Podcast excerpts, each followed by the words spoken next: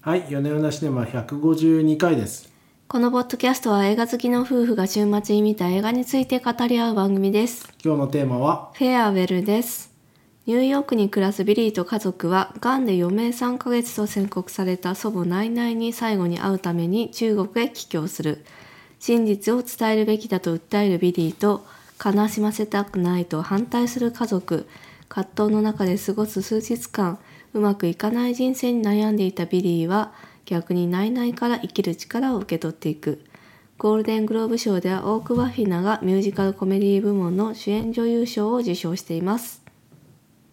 これミュージカルではないですよね。あ、コメディミュージカルコメディ部門っていう。ミュージカルオアコメディなんですねそうなんですあーそうなんミュージカルコメディではないんですね。はいあー、そうですね。えー、あの中黒ドットみたいな。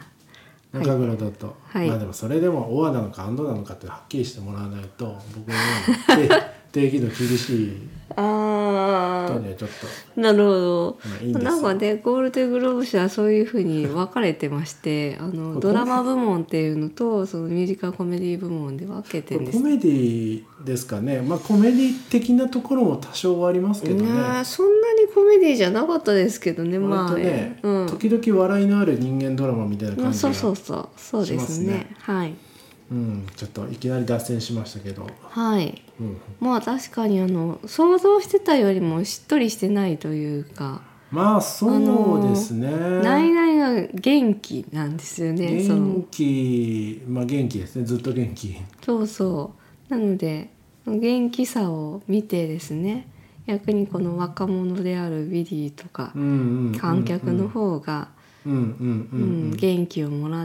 ハートフルな物語になっております。うんそうですねはい、なんか中国の文化とのなんていうかギャップみたいなのところが面白いですよねそうですね。だからなんて言うんでしょうね。中国からあの主人公のビリーさんはですね、中国生まれなんですね。そうですでね北京に住んでて6歳まで。うんでそこからアメリカに家族で渡って、うんであのあんまりまともに帰郷してないでうも、んおばあちゃんであるナイナイとはビリーは非常に仲が良くて、そうみしたょいっちゅでうすね電話してるような関係なんですよ。うんでまあそんなビリーがですね、まあ、中国にやってきますとナイナイに会うために。うんで中国ではあのちゃんと余命が短いがんの人に対して本人に告知をしないという文化らしくて、みたいですねはあ、うんでもそれアメリカ人の感覚から言うと本人に言わないなんておかしいみたいなんなか違法だってまで言ってましたよねそうそう違法なのかっていうのはちょっと意外そうでしたけど、うん、ですけどまあなんかそういう感じでですね、うんあのうん結構このアメリカからやってきたビリーと、まあ、それ以外の家族っていうのも結構対立するんですようんうんね。うんうんビリーはおばあちゃんを大好きだからちゃんと真実を伝えた方がいいんじゃないかってっていうふうに思っちゃうと。うんうん、でまあそのなんでしょうね彼女がそのアメリカでなんだライターライターっていうか小説家なんですよね。なんですかでねなんかなんかの奨励金みたいなグッゲンハイム財団の奨励金っていうのに申し込んでてでそれを取れなかった落落ちてましたね選しちゃったっていう、はいなんでなんかその彼女はアメリカにもちろん根城はあるんだけどもだからどこでもちゃんと根付かずみたいなところがまあ、ちょどっと挫こで折も感ねがあるんですそようねそうそっちでもねあんまりうまくいっていないうんでこう中国に来ても自分は中国人の血はあるんだけど半分中国人ではないわけですよね。中国語もあまり上手ではないっていううんうんような感じですね。そうですねアメリカにいても完全な、うん、なんて言うんでしょうねね根付いているっていううんわけでもなくみたいな感じでですね、うんなんかこのところ投げな主人公なわけですよ。はいうんまあその主人公の気持ちを表すようなえっ、と非常にその辺がうまいなと思ったんですけど中国に行った時の違和感っていうのをちゃんと映像で見せてんですよね。例えばどの辺ですか？あのホテルの部屋の変なところみたいな、うんこのエアコンの入り口にこう紙がついててヒラヒラしてるとか、うーん確かに日本のね昔の描写でもそういうのついてたけどなんかすごいできたばっかりのホテルなんだけどところどころ変みたいうなーんピカピカネオンがあってでものすごく街は成長していてこのニョキニョキっと巨大なそうですマねンションとかビルみたいの建っていているんいて異様に高いんですよね異様に高い、うん何もないところに異様にうんニョキニョキっとビルが建っていてでこうあちこちにビカビカした看板がありそうねそしてすぐに100万ドル稼げるんだみたいなことを言う親戚たちとか、うんうんまあ、ちょっとそのなんでしょう中国の昔からある文化とその急成長する中国の姿みたいなものにも戸惑いを感じていうんる。ここ20年でだいぶ違うでしょうねうんうんううんん高度成長期みたいだなと思うんですよね発展ですもんねまあまあそうですよねそ。のビフォーアフターでえっていうところ多いでしょうねなんかだからそうですね急成長する中国ではすごくお金がいくら稼げるかっていうところうんうんものすごく重視されてるんだけど、うんうんでもなんかアメリカではそれだけじゃないのよみたいなのを家族が反対するところっていうのもありましたよね。うんうん教会の鍵をもらったエピソードとかなんかそういうあの真の人間的な豊かさみたいなものを取り残して経済的な成長だけがニョキニョキっとでかいビルのようにまあ成長してしまったバブル期なんてそんなもんですよそうそう日本もきっとね、んそうだし浮そうか思われれててるいんでたすよと波に乗ってるとそう思うだけどうんなんかところどころちょっと変みたいなあの、うんホテルの部屋にいる麻雀やってる謎のおっさんたちとかうんうんうんあってですね、まあ、そういうこうニューヨークから行った時のギャップ違和感みたいなものっていうのものを非常にうまく表現されてるなってなるほど思いましたそれなんか監督自身がですね本当にそういうニューヨークに暮らしている中国系移民あれは実話なんですかの、ねほぼ実は実はで最後に「ねナイナイ」みたいなのばあちゃん元気実際の「いナイナイ」が出てくるみたいな。うんことなんですけどあのね結婚式とかもちょっと変じゃないですか中国の結婚式ちょっと変ですちょよっねと、うん、それでええんかみたいな、うんまあなんかいろいろ消化しきってないまま取り入れてぐちゃぐちゃになってるっていうみたいなまあそれはなんか日本もそんな感そじんだな感じしねそんな感じですよ、はういんというところなんですけどあのすごくその普遍的な家族ううんんなるほどね強さみたいなところもうまく伝えていましてなんかもう冒頭がいいですよねそのお互いに優しい嘘をついてるんですよね「ないない」っていうおばあちゃんはあー帽子かぶってるのみたいな寒いんだからみたいなことピ言アっスてしてないよねみたいなやつで、んまあ、鼻にピアスが刺さってるっていう、うんとかそう帽子もかぶってるよと言いつつ全然かぶってないとうんうんかうんうんなんか道で会っただけの確かにああののオープニン女グの子と軽口を叩いてるだけなんだけどあ何でもないわ友達ってこう相手が英語わかんないからねうんおばあちゃん英語わかんないからっていうふうに嘘をついてるんですよね。でおばあちゃんの方でもあの実は病院で検査結果を待ってるんだけどおばさんのうちにいるっていうふうに言っててあのお互い優しい嘘うを、んうんうん、相手を思うがゆえに優しい嘘をついているそっていううですね冒頭なんですよ。物語の全体を貫くなんていうかモチーフがあそこで描かれててそうそうそう確かに洒落てますねあのオープニングはそうなんですよ。そのあたりもとても良かったなと思いましたね。うーんそうかそうですね見終わった後だとなるほどあれがこう全部うんテーマとして貫いてるんだなっていうのがうんよくわかりますうんうんね、そうですね。うんこの主演の女優の顔がいいですよねなんかふてぶてしい感じであ、大桑フィナさんですね。うんうんうん、この方もともとラッパーでして、でラッパーなんだオーシャンズズ8っていう女性版オーシャンズ11の作品で注目をされまして、アンアンハサウェイそがうそうそう出てるあれかそうそう。で、あ出てたっけう出んてましたっけ、出てるんだでもクレイジーリッチっていうアジア系キャストのやああ見まっしたたねあれ面白か作ったです品ねで、あれ何の何の役っていうのかななんかちょっとド派手な人いたじゃないですかあいたドい派手たな友達いたいたいた、はいなんかキンキンキンキ元ラ気キンなのそうそうそうそ来うてる大金持ちのはいそうですあれかそうですそへえへえあそうなんですなあねそうそうそうすごいよく喋る友達の役ですけどはいななのでまあコメディ女優っていう感じですかねどっちかというとなんか独コ特メなディリリーフ的な感じの役回りを今までやっていて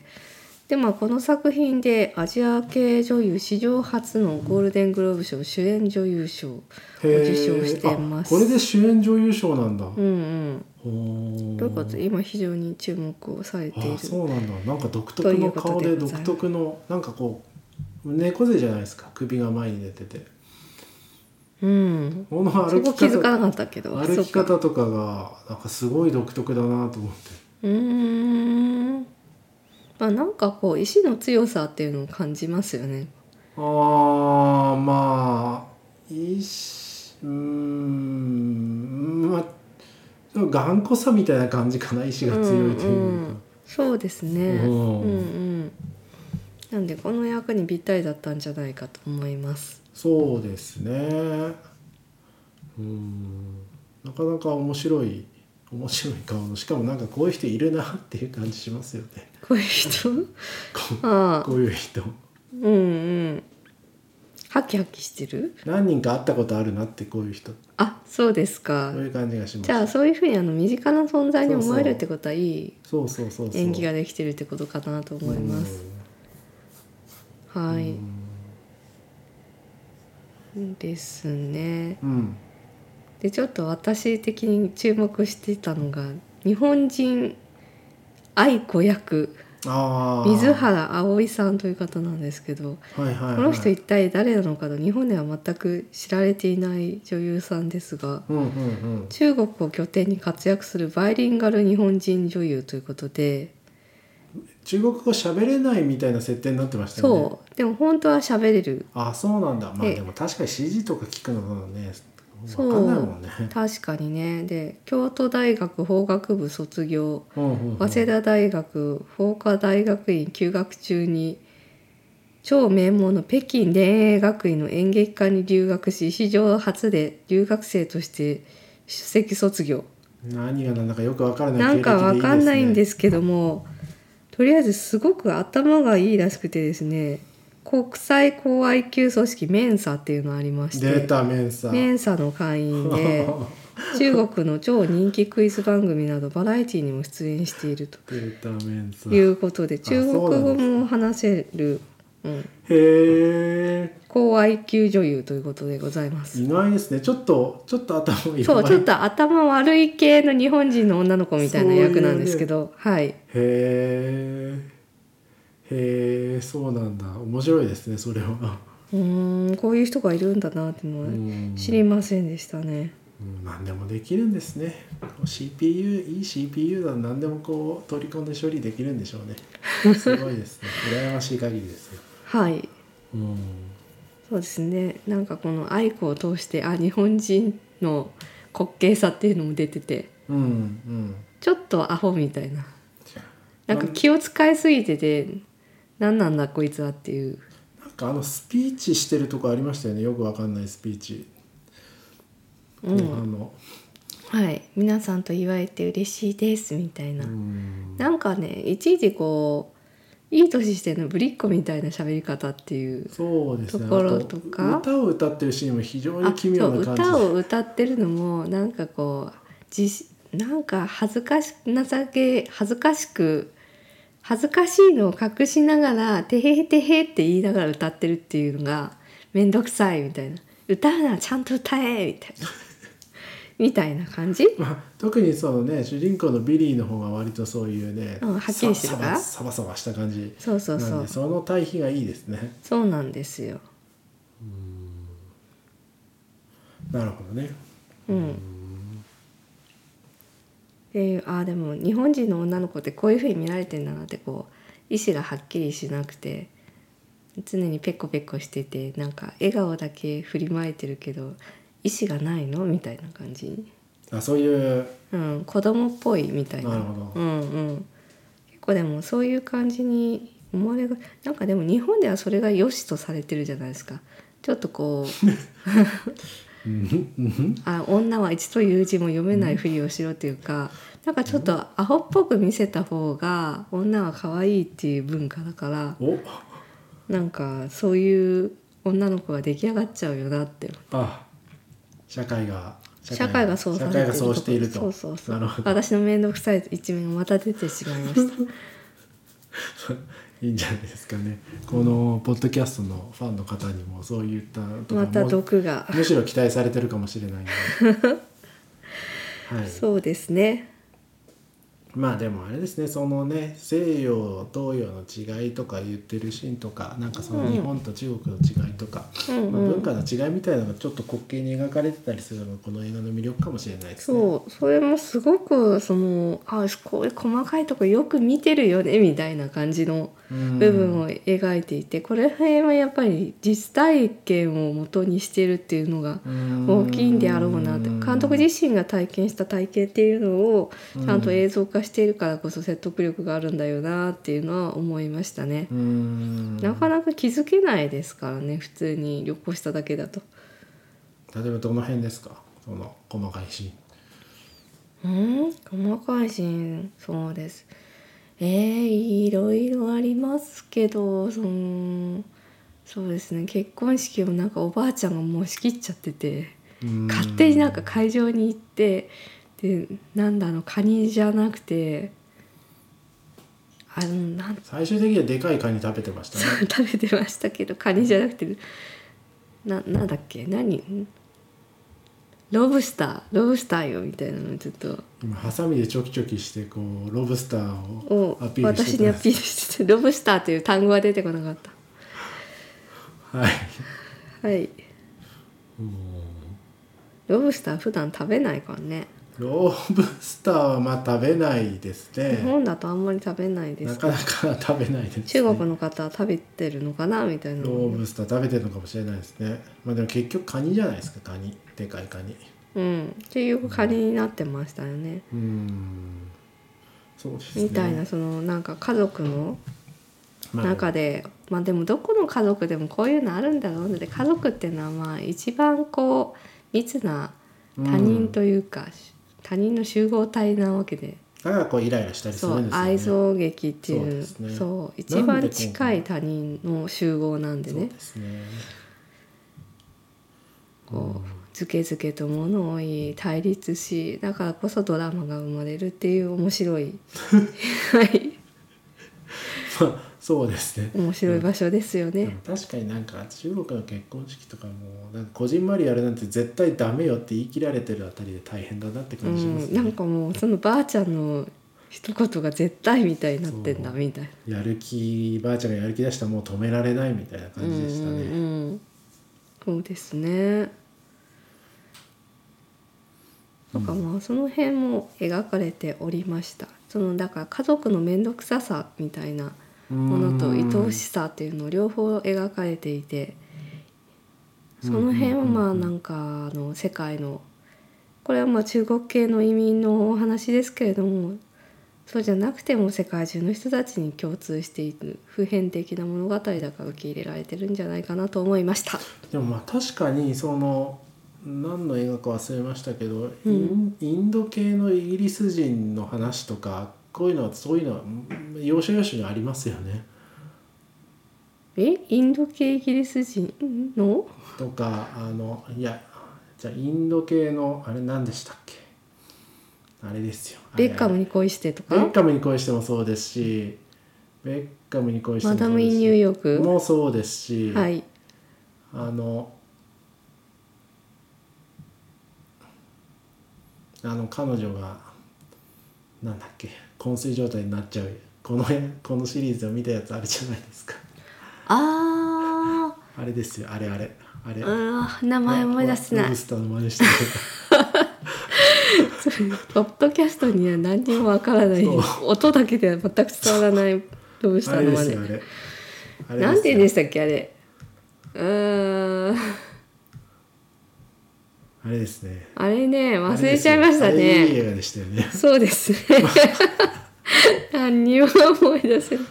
いいい映画でしたかも全くう全然思い出せないです、全く思い出せないですけどまあそういう、まあ、その移民移民という、ね、セッティングがもたらすそういう文化摩擦と家族みたいなの価値観の違いみたいなのは面白いなと思ったっていううんうんうん話でした、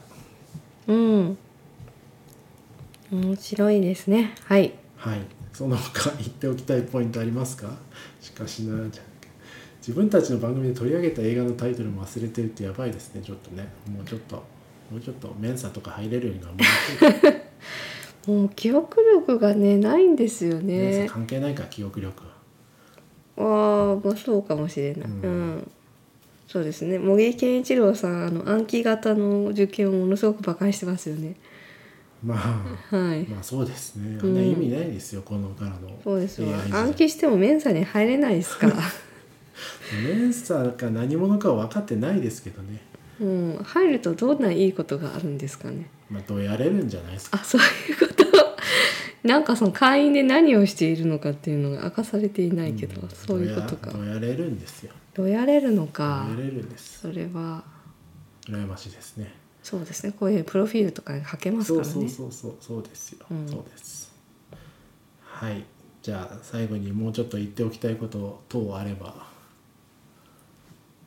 うーんそうですねそうですねそうです特よになかっいやいやいやあそうですかたうーんそうねなんかこのでもやっぱりこう一人一人の家族にちゃんとエピソードを持たせてるっていうのが良かったなっていうふうに思いましたようね。んうんううん、うんん、あのおばあちゃんの妹あおばあちゃんの妹いいでとすかね。ねうんうんあの主人公のお母さんもあの姑とちょっとはいろいろあっそうてでみすたねいな、あんたみたいにねそたれなだりにみんな大変なんですよ。う生んきていくっていうのは大変だ。寂しいって思えないって言ったんだけどそのタクシーの中で泣いてんですよねお母さんはね。うん。うん、とかね、うん、あのいとこが 不甲斐ないいとこがね不甲斐ないとこ。はいハオハオじゃなくて。何はでしたなんだっけそんな感じの名前 なんでああいうこう繰り返す名前多いんですかね。多い多いのか何なのかわかんないですあれあだ名なんですかねなんか本当にそういう名前なのかわからないですけど、うんうんまあ、一人一人こうちゃんとキャラクター設定がはっきりしててその辺をうまく盛り込んでるのも上手だなと思いましたはい。じゃあ今週はそんなところですかね。そうですねはい。はい言えたんじゃないでしょうか。もうちょっと言うことをまとめたいで すね。いつもね、いつもながら思いますけどいやでね。もこれまあ2週休んで久しぶりなんで、うん、まあそう久々の収録でしそたうでがす、よ。そうですよまあ驚くほどやっぱりね、喋る体力も落ちてる感じしましたうね。んまあ余談ですがこう我々もついにこう子連れで映画館デビューをしまして、本当に余談だな。うんはい。余談ですよ、この番組であのポケモンポケモン仮面ライダーポケモン仮面ライダーって取り上げる日も近いんじゃないかなとうんうん。思いますので、今のうちにこういう人間ドラマをいっぱい取り上げておこうかとうんそうですね。今週見たのはトーマスの「機関車トーマス」はい映画でしたが、うん、まあいよいよここまで来たかっていえうえ感じがありましたそうでね。すねはい。まあなんであの今のうちにこういった人間ドラマで人生のわびさびを楽しんでおこうかなと。そうですね。ここから先は毎週仮面ライダーになるかもしれません。はい。 とはいいうところで引き続きこの番組をお楽しみください。はい、ありがとうございあまりしがとうたご。ざいました。